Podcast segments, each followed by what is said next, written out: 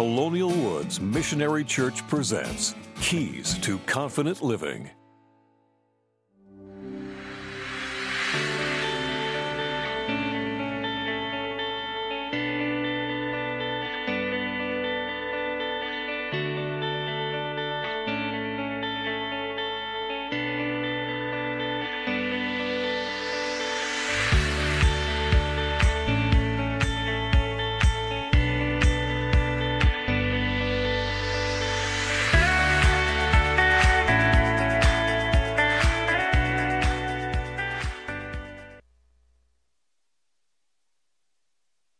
Try that one more time. I'm going to keep on talking. It's going to come on. There it is. Good morning, Colonial Woods. How's everybody this morning? Great. Good to see you. Turn to somebody near you and say, You look incredible for a Sunday morning. Do that, would you? Just say they're incredible. They look great. You look awesome. This is one of the finest looking groups of people I have ever seen. Course, I got the lights in my face and all that stuff, but anyway. Hey, I'm glad you're here this morning. If you have your Bibles with you, if you're at home, take your Bibles. Turn to the book of James. James, we're going to start in chapter 1. Going to take a look. I, I, I hate to call it a survey. I want to look at James's teaching on today's discussion on dealing with relational IEDs, and we're going to kind of see the whole teaching where the rubber hits the road in the life of the believer out of the book of James. A few years ago, I had an individual that uh, we were chatting about some, some needs in their family, and they mentioned something called IED. IED. And immediately my brain was going to those, those, those little uh, bombs that they put, you know, hide uh, when you're we're doing warfare. I think they're called uh, improvised explosive devices. Improvised explosive device. We hear about all the time how people, you know, they'll go out, they'll, they'll be unaware of it, they'll explode, and it does tremendous harm to those in which they uh, explode. They said, no, no, no, that's not what I'm talking about. It was called intermittent explosive disorder. It's a medical diagnosis of individuals that, that have a disorder where they, they uncharacteristically, all of a sudden, without really too much stimulus, simply go off. They explode. They tend to become very angry, un- unrealistically or irrationally angry, and then it dissipates, and then they tend to feel quite a bit of, quite a bit of uh, embarrassment regarding it. And it was interesting when I heard it, I go, come on. That's not a thing. That's not a real thing. I think that's called angry. I think that's what that means. And they said, no, no, it's a really, it's a diagnosable aspect. I did some study on it. Sure as the world it is. This whole concept of intermittent explosive disorder. And it's interesting, as soon as I heard it, I wrote it down. This has been years ago. I, heard, I wrote it down and said, I'm going to preach that someday. Because this whole concept of IED or relational IEDs, it really applies both ways. It's explosive or anger that has an impact on relationships or the things that we do that have a later impact in relationships. I thought, man, we've got to talk about this whole thing. And so today, what I want to do in this whole series called It's Complicated, I want to begin to dive into a conversation on something that impacts many of you, either by personal experience that you deal with it or the people around you deal with it, and as such, you kind of pay the consequences. I want to deal with this whole idea of anger in the life of our relationships. Now, it's interesting because most of us know what Jesus said about this. Jesus said in the Sermon on the Mount, He said, You have heard that it was said to people long ago, Do not murder. Anyone who murders will be subject to judgment. But I tell you that anyone who is angry with his brother will be subject to the judgment. Now, when we think about anger, I think we always think about the, the hair trigger, right? We always think of the individual who kind of goes off the bombastic, the loud language, the screaming, the yelling, the, the throwing pots and pans, whatever it is. That's what we think of when we think of anger that is, is unhealthy. But anger tends to be kind of like a stowaway. And it's amazing how it can be a heart issue that maybe doesn't express itself verbally, outwardly, but inwardly, it is still stored up in our heart and it impacts our relationships. And so I was going through this a little bit. I was thinking of four expressions of anger that, that are pretty typical, pretty common. There's, you could probably categorize them into 15, 20 different, but I just want to give maybe four ways that people tend to express unhealthy anger. And the first one is it's the maniac. Okay? It's the hair trigger. It's the individual who is a hand grenade. Pull the pin, throw the thing, it explodes, and it doesn't care what damage it does, and it doesn't care who gets hit by it. It is simply an outward kind of a hair trigger expression. It's kind of what you think about when you think about an angry person. It tends to be volatile, kind of out of control, and does some pretty irrational things. It does tend to die down quickly, which means it often leads to kind of an embarrassment. That's the maniac. The mute. The mute is kind of like a crock pot. These are individuals who are very silent in their anger, but I think we all know you can be angry without raising your voice, right? What do they say? Still waters run deep. uh, they can. This is a deep issue. This is a crock pot. It tends to burn for a long period of time. The best way to maybe describe this is it's anger that gets turned inward. By the way, anytime you turn anger inward, you have two dangers. One danger is, is it leads to resentment. It's one of those, it's, it's, a, it's a delayed IED, right? It has a, a delayed impact on a relationship, and so very resentful. Or uh, anger turned inward often leads to depression. And so it's unhealthy. Just because it's quiet, just because there's no yelling, doesn't mean it's healthy. Number three, the martyr. The martyr is kind of the, it's the victim it's the, you know who this is in Scripture? This is the prodigal's brother. This is the one who feels sorry. Oh, hey, this is all about me. I know they just kind of become the victim in the circumstance. Uh, what does my daughter call it? Ghosting? Is that what it is? It's like you, t- you have a problem that you've now turned into somebody else's problem and you act like it's, is that right? I think that's right. I'll figure it out by next service. But, but it's this whole idea that you turn the victim and it becomes, it becomes, you tend to withdraw from people. It tends to express itself by withdrawing emotionally, and so it has maybe even some subversive impact on a relationship, almost a passive aggressive nature.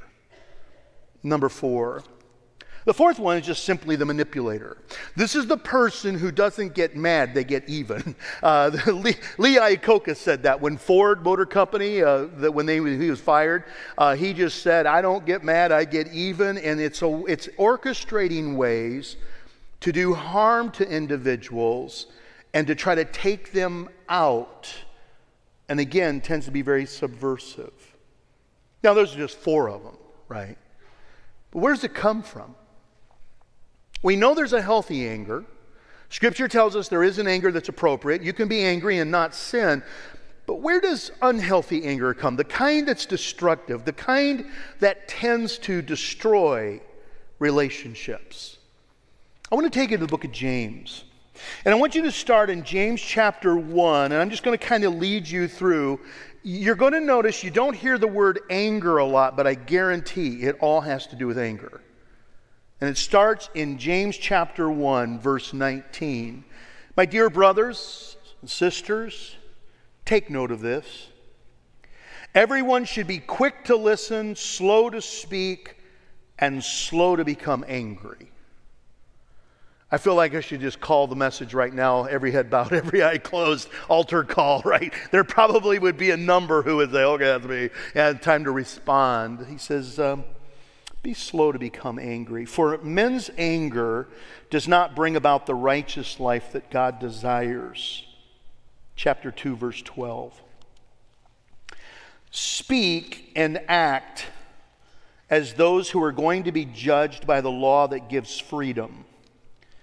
Because judgment without mercy will be shown to anyone who has not been merciful. Mercy triumphs over judgment chapter 3, verse 9. With the tongue, we praise our Lord and Father, and with it we curse men who have been made in God's likeness. Out of the same mouth come praise and cursing. My brothers, this should not be. Can both fresh water and salt water flow from the same spring? My brothers, can a fig tree bear olives or a grapevine bear figs? Neither can a salt, a salt spring produce fresh water. Now, who is wise and understanding among you? Let him show it by his good life, by the deeds done in humility that comes with wisdom.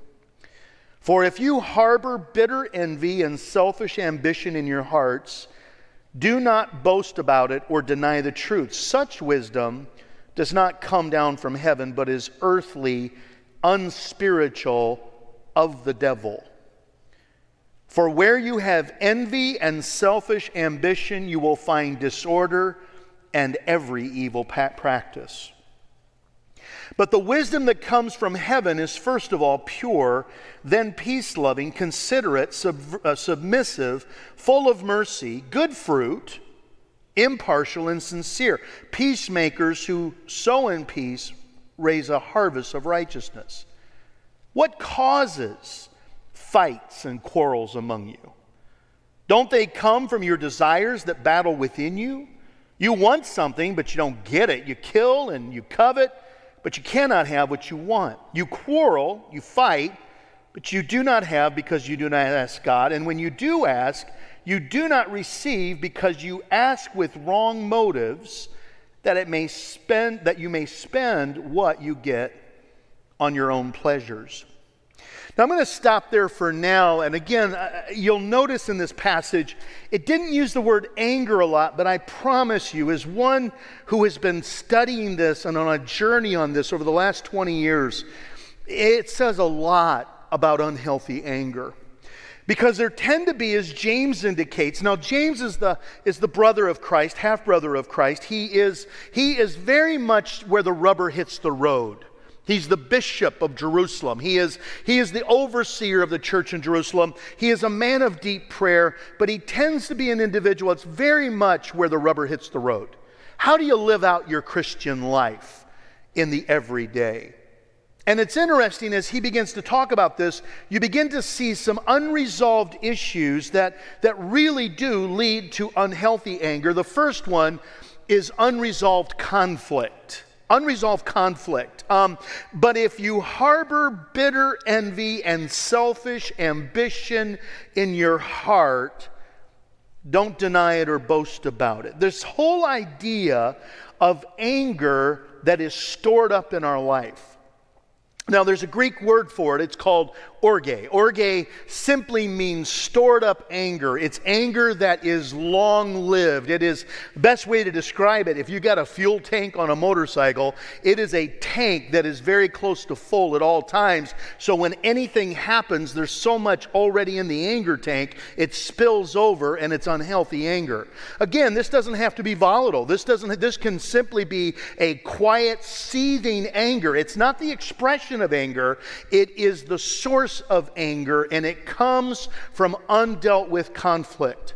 By the way, that undealt with conflict can have happened years ago, or it could have happened yesterday at work.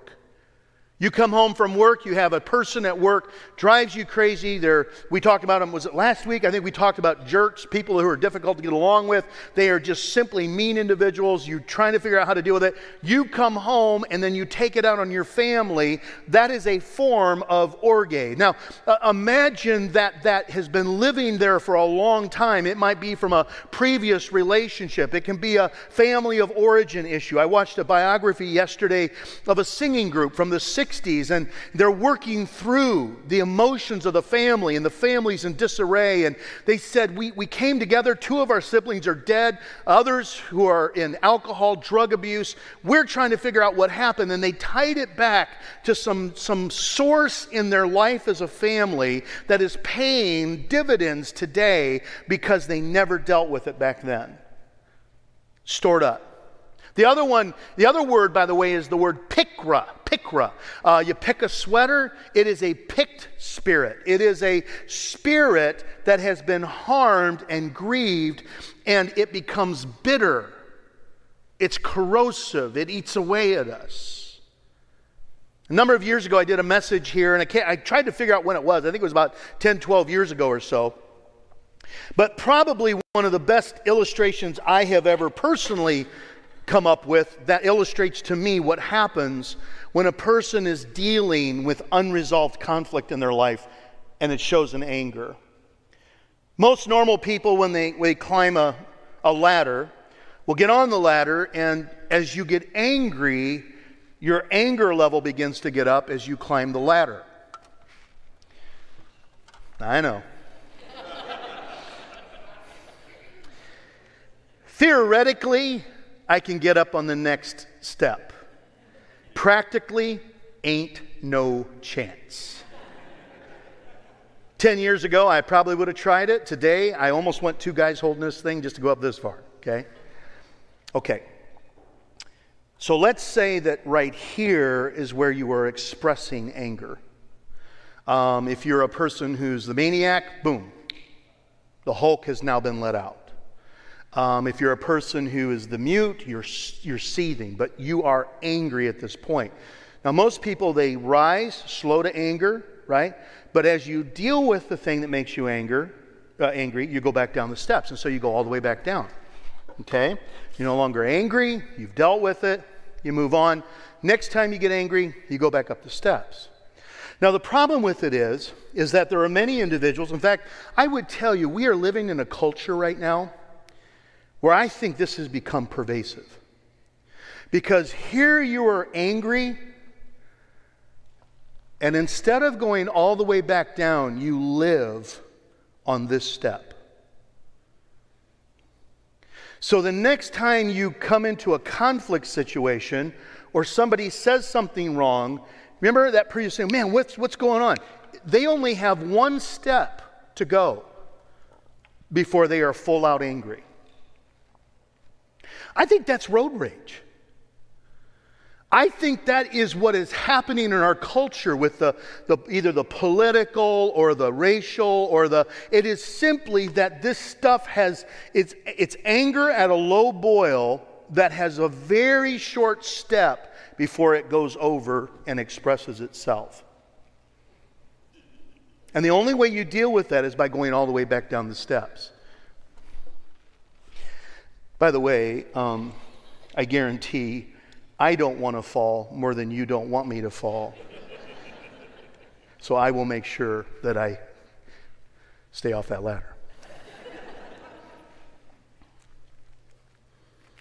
but that expresses perfectly where some of you live.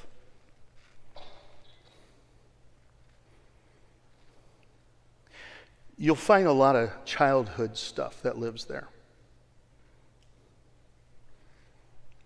If you've been through a broken relationship, you find a lot of broken relationship stuff that lives there. And it boils over very quickly. Number two, the second source that James talks about is unresolved character issues, which, in a nutshell, is a selfish spirit. Now, you're not going to hear this, it's going to sound offensive. You're selfish. And that really is the cause of your impatience, your, your pride, your anger when anybody does anything that slights you or makes you feel like you're not being respected. What causes the quarrels and the fights among you? Isn't it because there's a whole army of evil desires within you? You want what you have, you kill to get it, you long for what others have and you can't afford it, so you start a fight to take it from them. That's the Living Bible version of James chapter 3, or 4, verse 1 to 3. And so I want what I want when I want it. See, when I began to realize this, this helped me to understand where the impatience factor comes from. It is not a type A personality. It is not because you are a D on the disc profile. On the Enneagram, it is not because you were an eight or whatever number you want to look to to make you feel like that's the reason you are the way you are. It isn't because you're Italian. It's not because you're Irish. It's not because fill in the blank. It is because of a selfish spirit that wants what it wants when it wants it. And it's wrong. It is normal, it's just wrong. We do realize that by now, right? Normal doesn't mean it's right. Normal simply means we're human. And if we're dealing with normal human frailties, it's sin. Number three, it is an unresolved control in our life. In other words, the wrong person is in control.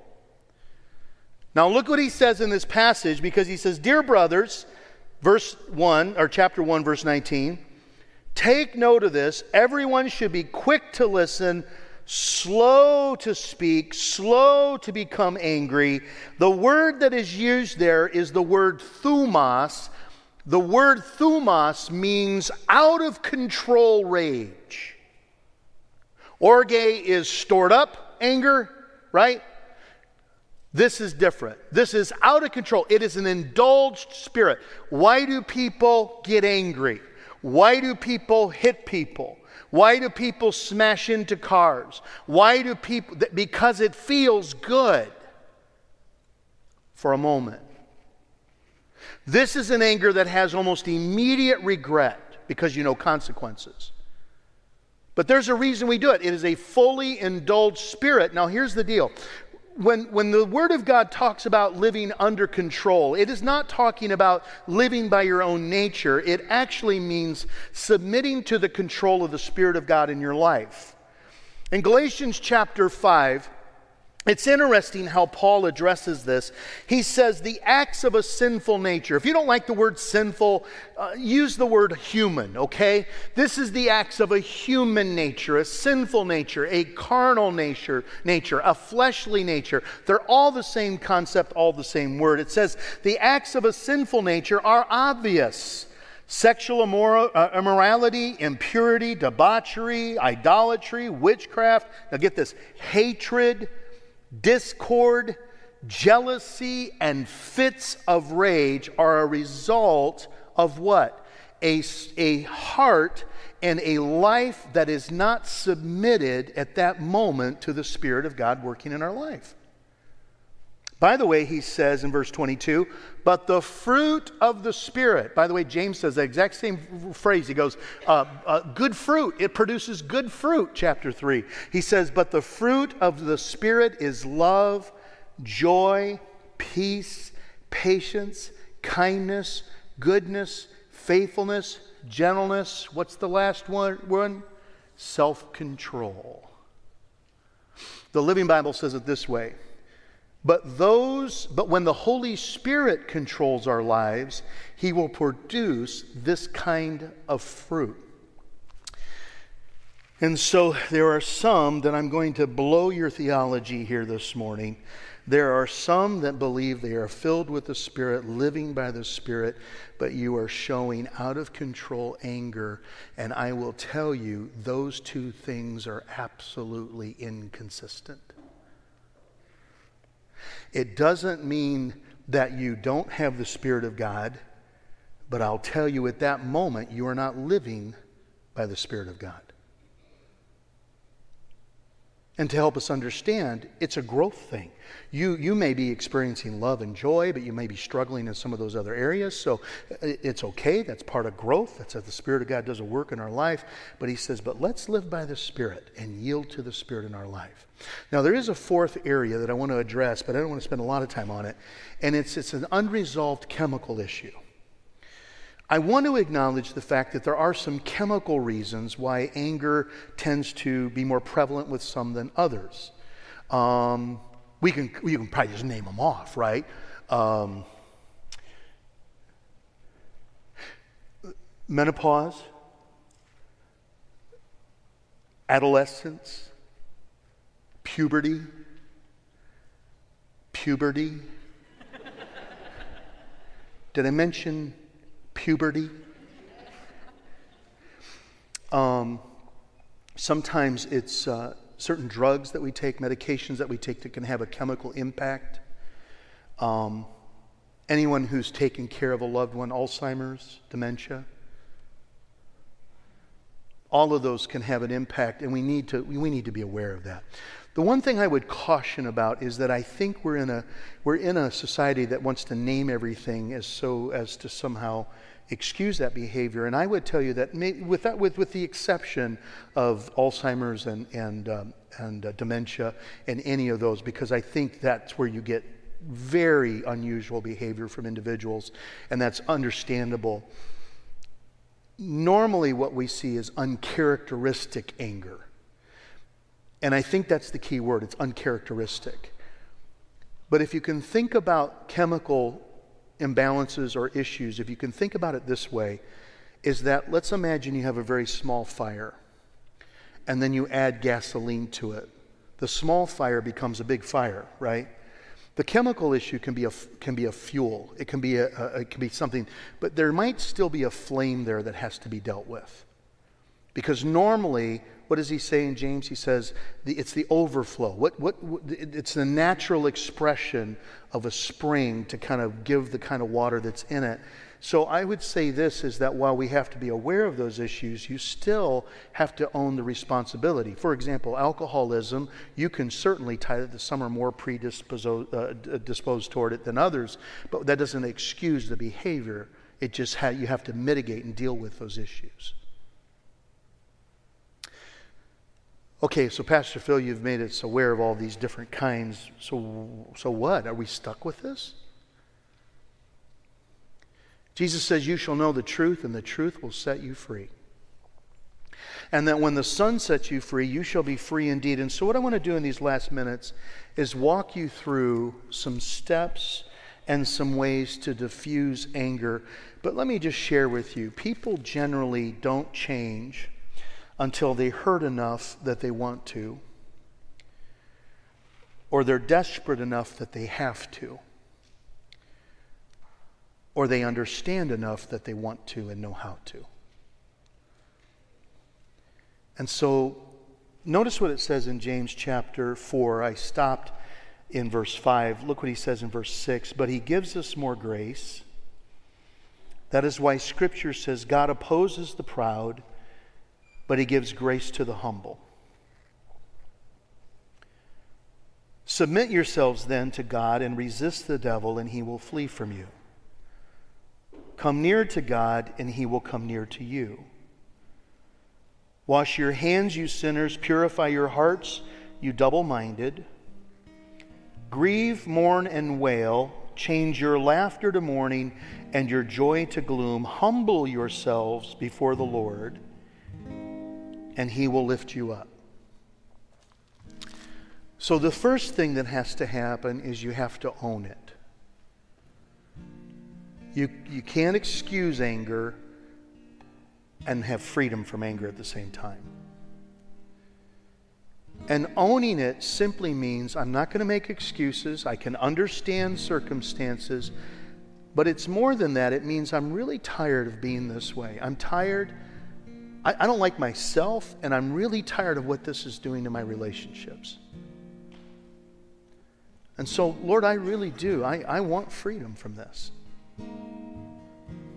Number two, confess it to the Lord.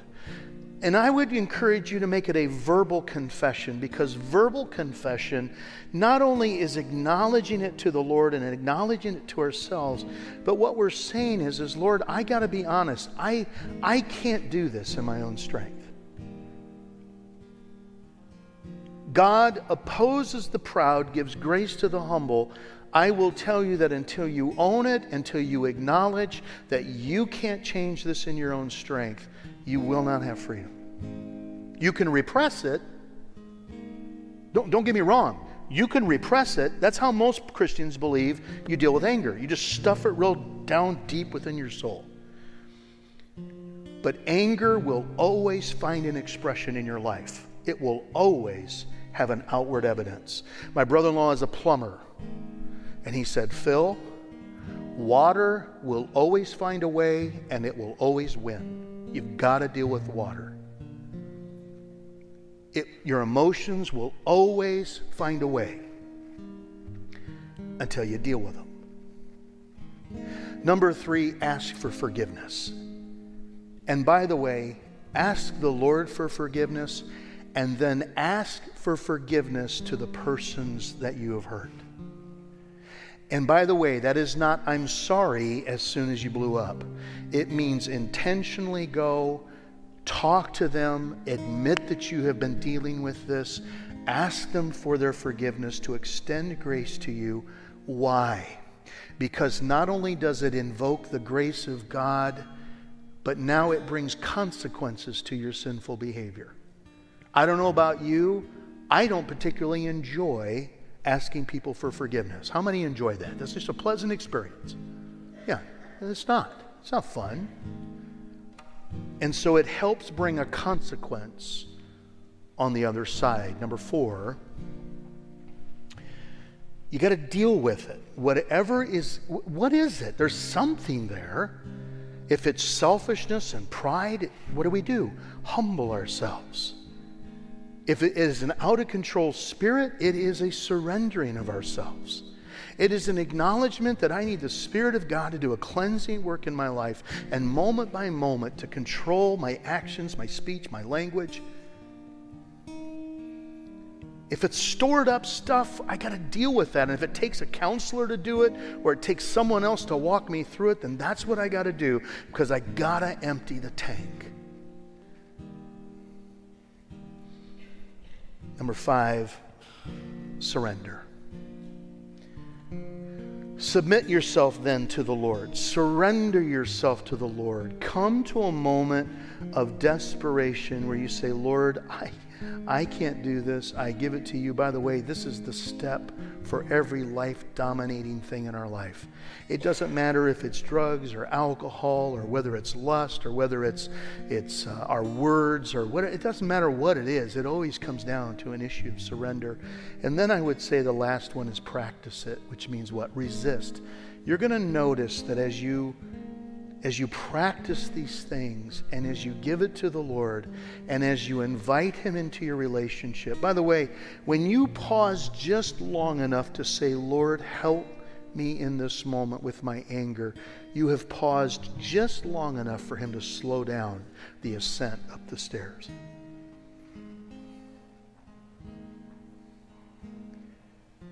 This does not have to own you. I promise you. I, I, told, uh, I, I, I told uh, years ago, I shared with the congregation, if there had been a cyclical area of my life that I've struggled with, it's this one. And what I realized is I'm not that alone because whether it be repressed or resentment, it, it's, it's prevalent. But I promise you, not perfect, but the Lord very quickly gets a hold of my spirit. And you can be free. So, Father, I pray this morning. I could pray in so many different ways. But I pray for the one that right now the Spirit of God is shining a spotlight into their soul and it is setting off little IEDs in their relationship that they keep dealing with. In fact, maybe, maybe there's a brokenness in relationship with their kids or parents because of this very thing in their life.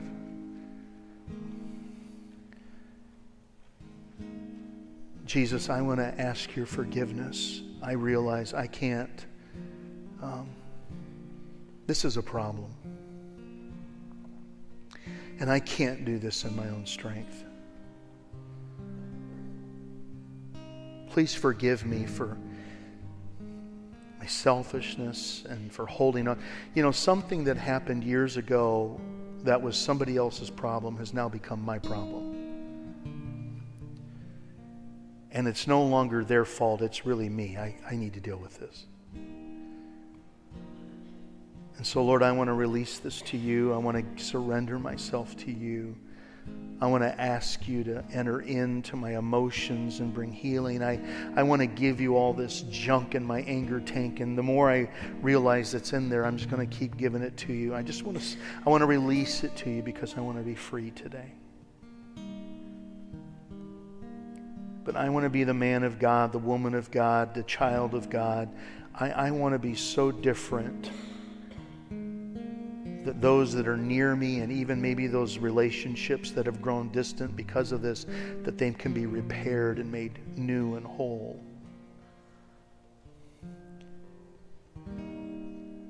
Free me, I pray, by your grace. In Jesus' name, amen. Colonial Woods Missionary Church presents Keys to Confident Living.